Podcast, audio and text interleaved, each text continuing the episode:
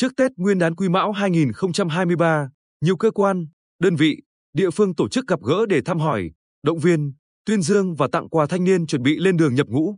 Các hoạt động này đã kịp thời động viên, giúp thanh niên yên tâm lên đường thực hiện nghĩa vụ thiêng liêng đối với Tổ quốc.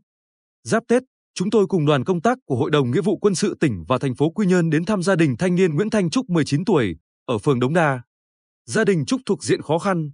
Trúc mồ côi cha, mẹ không có việc làm ổn định lại hay bị căn bệnh thoái hóa cuộc sống hành hạ mỗi khi trái gió trở trời.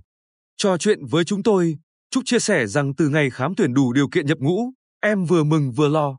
Mừng vì mình sắp trở thành người chiến sĩ trong quân đội, lo vì mẹ sức khỏe yếu, không ai chăm sóc.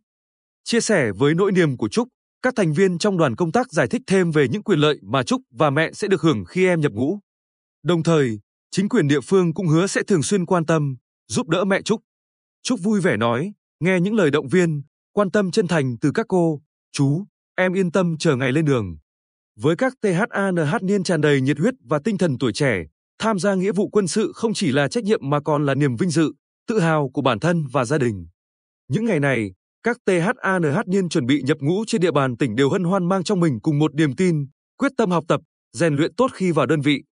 THANH niên Ngô Nguyễn Tuấn Vũ 19 tuổi, ở xã Mỹ Lộc, huyện Phú Mỹ chia sẻ, ít ngày nữa thôi, em sẽ được vinh dự là một quân nhân đứng trong hàng ngũ quân đội nhân dân Việt Nam anh hùng.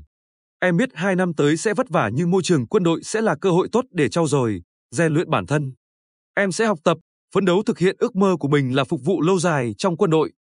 Phát huy truyền thống thóc không thiếu một cân, quân không thiếu một người, bằng sự vào cuộc của các cấp, ngành, các tổ chức chính trị xã hội. Các địa phương trong tỉnh đã và đang khẩn trương triển khai các nội dung, biện pháp, nhất là thực hiện tốt công tác hậu phương quân đội, phấn đấu hoàn thành nhiệm vụ tuyển quân cả về số lượng lẫn chất lượng.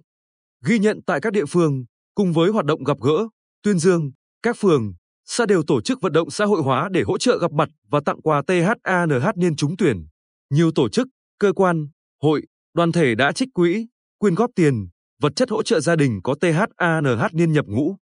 Đó chính là động lực để các THANH niên tự tin và cố gắng hơn khi bước vào môi trường quân ngũ. Ông Phan Tấn Vũ, Chủ tịch Ủy ban nhân dân phường Đống Đa thành phố Quy Nhơn, thông tin với 37 THANH niên chuẩn bị nhập ngũ năm 2023 trên địa bàn phường, chúng tôi đã xây dựng kế hoạch tổ chức gặp mặt, động viên, tặng quà cho THANH niên cùng gia đình trước Tết Nguyên đán. Cơ quan mặt trận của phường cũng sẽ đi khảo sát để nắm chắc hoàn cảnh của từng gia đình THANH niên, các trường hợp khó khăn sẽ được phường hỗ trợ bằng hình thức phù hợp.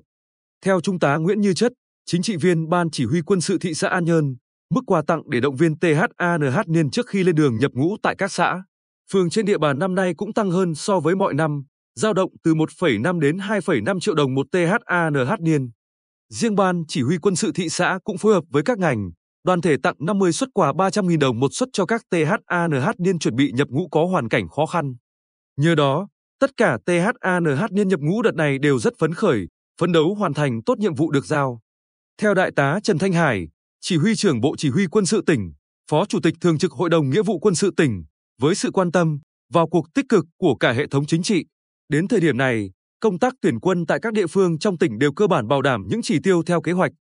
Đại tá Hải cho biết, trước, trong và sau Tết Nguyên đán là thời điểm vô cùng quan trọng nên Hội đồng Nghĩa vụ Quân sự tỉnh đã chỉ đạo Hội đồng Nghĩa vụ Quân sự các huyện, thị xã, thành phố làm tốt công tác tham mưu cho cấp ủy, chính quyền địa phương chỉ đạo cơ quan quân sự các cấp thực hiện tốt việc quản lý chặt chẽ số THANH niên đã nhận lệnh gọi nhập ngũ.